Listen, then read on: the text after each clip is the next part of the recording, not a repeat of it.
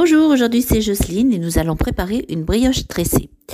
Donc pour cela, il vous faut pour fabriquer un levain 50 g de farine, 10 g de levure, une cuillère à café de sucre, 50 g d'eau. Vous allez mélanger ces ingrédients et les laisser reposer pendant 3 heures. Au bout de 3 heures, vous allez rajouter 250 g de farine, 80 g de sucre, 80 g de beurre fondu, 2 œufs, 2 cuillères café de fleurs d'oranger et vous allez mélanger pendant 10 minutes.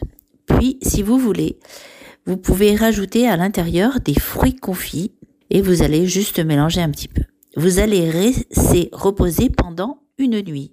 La nuit étant passée, le lendemain matin, vous allez dorer à l'œuf et vous laissez cuire entre de 20 à 30 minutes dans un four à 170 degrés et bon appétit